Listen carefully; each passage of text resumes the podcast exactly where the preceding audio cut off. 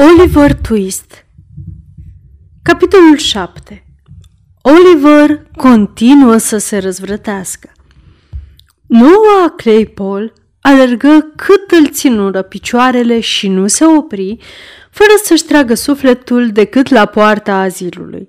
Acolo, după ce zăbovi câteva clipe, cât să-și adune iar lacrimile și suspinele și să ia o înfățișare jalnică și înspăimântătoare, bătu cu putere în poartă, înfățișând bătrânului sărman care-i deschise o față așa de nenorocită că până și acesta, deprins să vadă numai chipuri necăjite, se dădu înapoi plin de uimire. Ce-o fi pățit băiatul?" își zise moșul cel bătrân. Domnul Bumble! Domnul Bumble!" strigă Noah cu prefăcută spaimă, scoțând niște răcnete așa de cumplite că până și domnul Bumble, care era prin apropiere, nu numai că le auzi, dar chiar înspăimântându-se foarte, se repezi în curte, fără tricorn pe cap. Ciudată împrejurare demnă de luat în seamă, căci ne arată că până și un intendent, sub stăpânirea unei emoții puternice și neașteptate, poate să-și piardă capul și să uite de demnitatea propriei persoane. Vai, domnule Bumble, zise Noah, Oliver, domnule, Oliver a... Cum? Îl întrerupse domnul Bumble și o lucire de bucurie trecu prin ochii lui de oțel. Nu cumva a fugit? Ia spune, a fugit? Nu-i așa, Noah? Nu, domnule, nu. N-a fugit, dar parcă e turbat. A vrut să mă omoare, domnule, și pe Charlotte a vrut să o omoare, și pe stăpână. Vai, că grozav mă mai doare. Nu mai pot. Mor, domnule, mor. Și Noah, prinse a-și contorsiona trupul în fel și chip, zvârcolindu-se ca un șarpe, vrând să arate astfel domnului Bumble că sălbaticul și cruntul atac al lui Oliver Twist îi pricinuise însemnate pagube și stricăciuni lăuntrice și că îndură cumplite pricini din această cauză. Observând că domnul Bumble rămase încremenit la vorbele lui și vrând să-l impresioneze și mai tare, Noah prinse aș tăgădui cu puteri înzecite rănile cumplite. Apoi, dând cu ochii și de un domn cu jiletcă albă, care tocmai intrase în curte, își spori tragica-i văicăreală, socotind nimerit, să atragă luarea minte și să stârnească indignarea acelui domn. Și, într-adevăr, îi atrase numai decât atenția. Abia făcuse domnul 3 pași și se întoarse în loc supărat, întrebând de ce rage prostul acela și de ce nu îl blagoslovește domnul Bumble cu vreo câteva ca să scoată, fără voia lui, acel șir de exclamații vocale.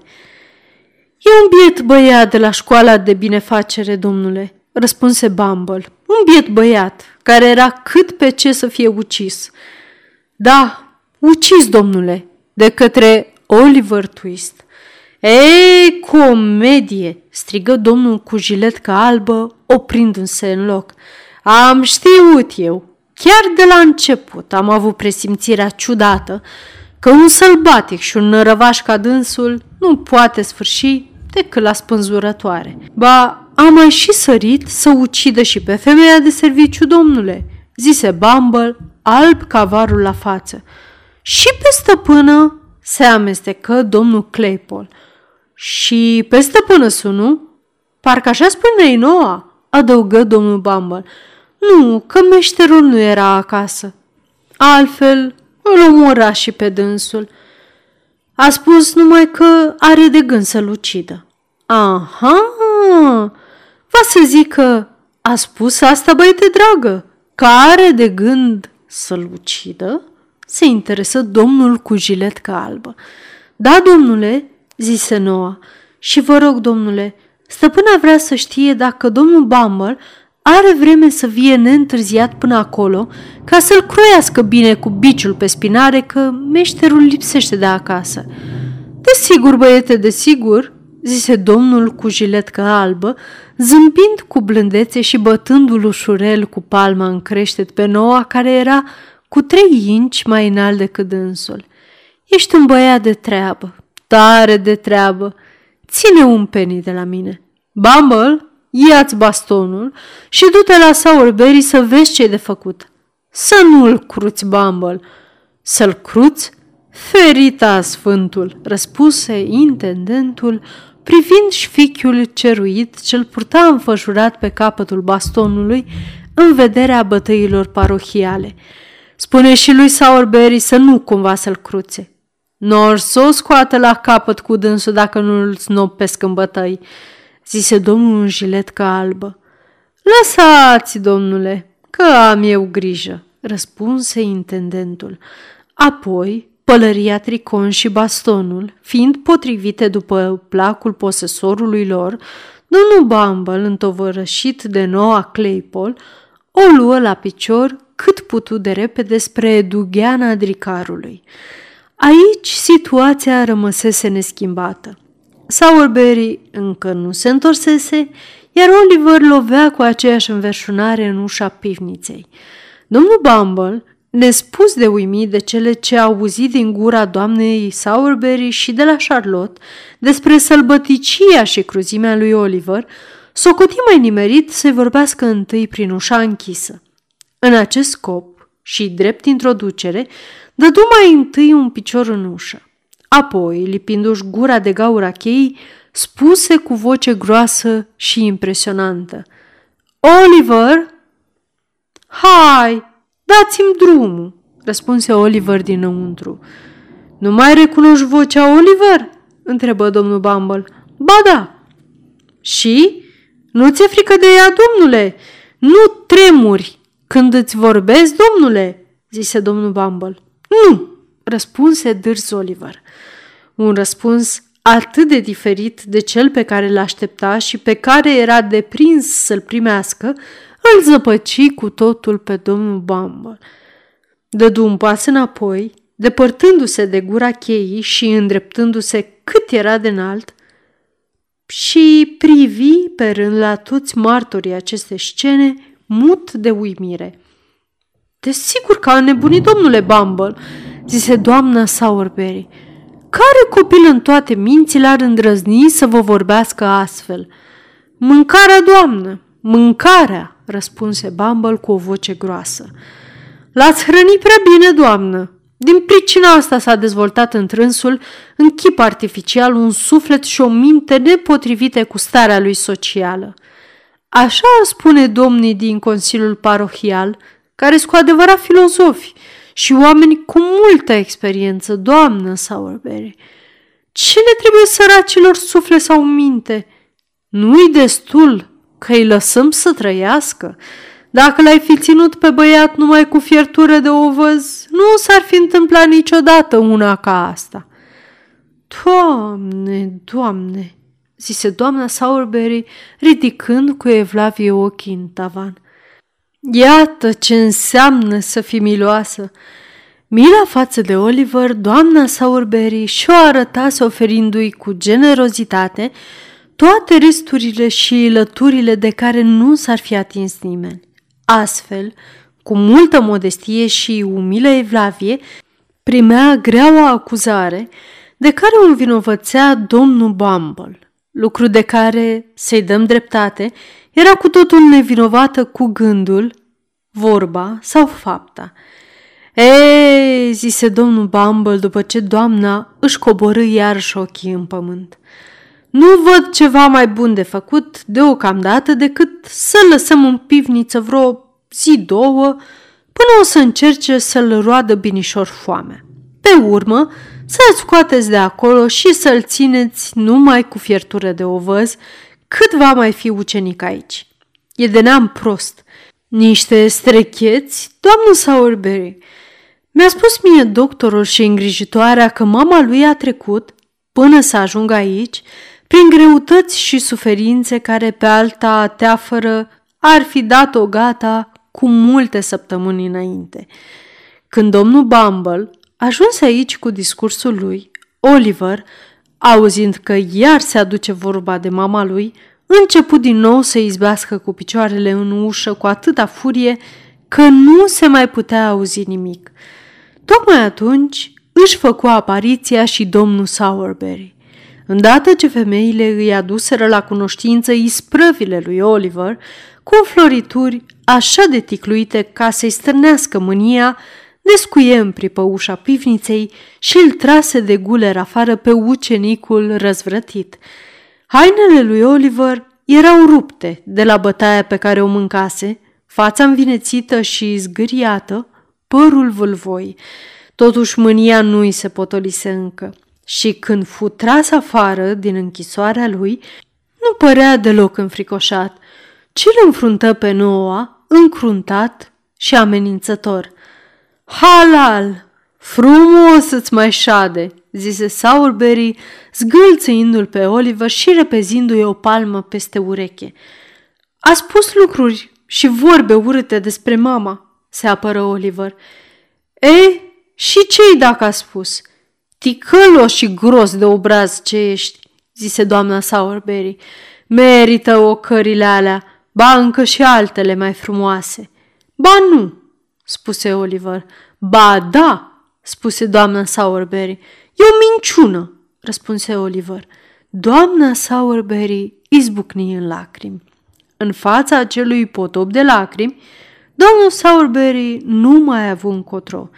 Dacă ar fi șovăit numai o clipă să-l pedepsească cu asprime pe Oliver, e cât se poate de limpede pentru cititorul cu experiență, dat fiind rezultatul certurilor matrimoniale precedente, că omul nostru ar fi fost o bestie, un soț denaturat, o ființă josnică, un monstru cu chip de om și alte multe întruchipări prea numeroase ca să încapă în cadrul acestui capitol.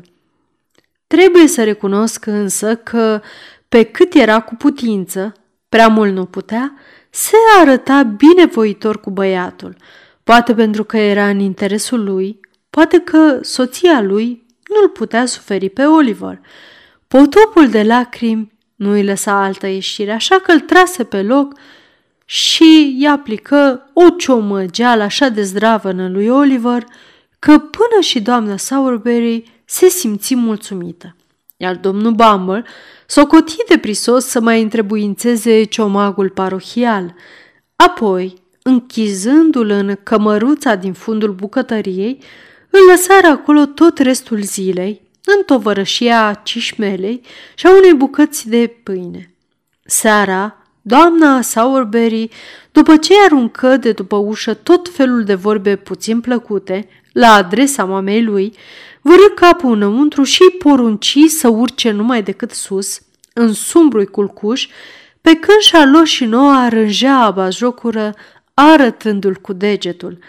Abia când rămase singur, în muhorâta prăvălia negustorului de sicrie, împresura de liniște și tăcere, se lăsă Oliver în voia simțămintelor pe care le treziseră în sufletul lui de copil evenimentele zilei.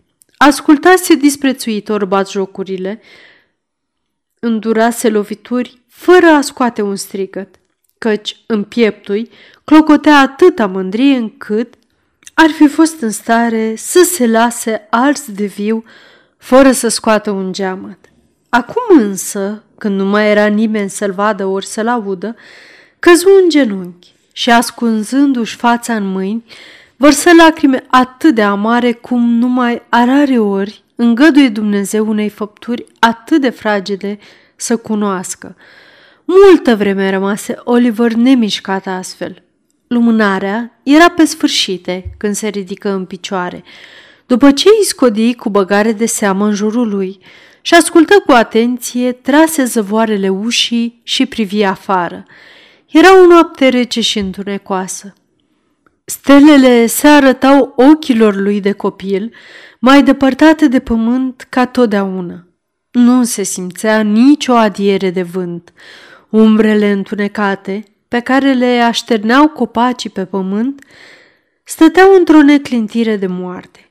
Închise încetișor ușa și se apucă, ajutat de ultimele pâlpâire ale candelei, să-și strângă într-o basma puținele lui lucrușoare, apoi se așeză pe bancă și așteptă zorile. Când cea dintâi rază de lumină străbătu prin crăpăturile oblonului, Oliver se sculă și trase din nou zăvoarele. O privire sfioasă în jur, o clipă de nehotărâre, apoi închise ușa în urma lui și se pomeni în stradă. Se uită la dreapta, se uită la stânga, neștiind încotro să fugă. Își aminti că toate căruțele ce ieșeau din oraș apucau drumul ce urca la deal. O luă și el, tot pe acolo, apoi, întâlnind o potecă ce tăia de-a dreptul câmpia, dând în drumul mare, apucă pe dânsa cu pas repede. Oliver ținea bine minte cum mersese pe această cărare alături de domnul Bumble atunci când fusese luat de la fermă și dus la azil. Drumușorul trecea chiar prin fața casei. Inima începu a-i bate mai repede când își dădu seama de asta și fu cât pe ce s-o ia înapoi. Mersese însă cale destul de lungă și ar fi pierdut prea mult timp întorcându-se din drum. Pe lângă asta, mai chibzuind că așa de dimineață nu era în primejdie să-l zărească nimeni, se hotărâ să meargă înainte. Ajunse în dreptul fermei. Casa părea liniștită, arătând că toți locuitorii ei dorm încă la acel ceas al zorilor. Oliver se opri și privi pe furiș în grădină. Un copil plivea pe unul din straturi. În clipa în care își ridică fața palidă, Oliver recunoscu pe unul din vechii lui tovarăși. Se bucură că îl mai vede odată înainte de plecare, căci, cu toate că era mult mai mic ca dânsul, fusese prietenul și tovarășul lui de joacă. Suferiseră la oaltă de foame și fuseseră de atâtea ori bătuți și închiși împreună. Dick!" zise Oliver pe când băiețelul, alergând la poartă, îi întindea printre zăbrele mânuța lui albă ca să-i ureze bun venit. "S-a sculat cineva?" "Nimeni, afară de mine," răspunse copilul. "Să nu cumva să spui că m-ai văzut, Dick," zise Oliver. "Fug în lume. Mă băteau și mă chinuiau, Dick. Mă duc să-mi încerc norocul undeva departe. Nu știu nici unde." "Ce palid ești!"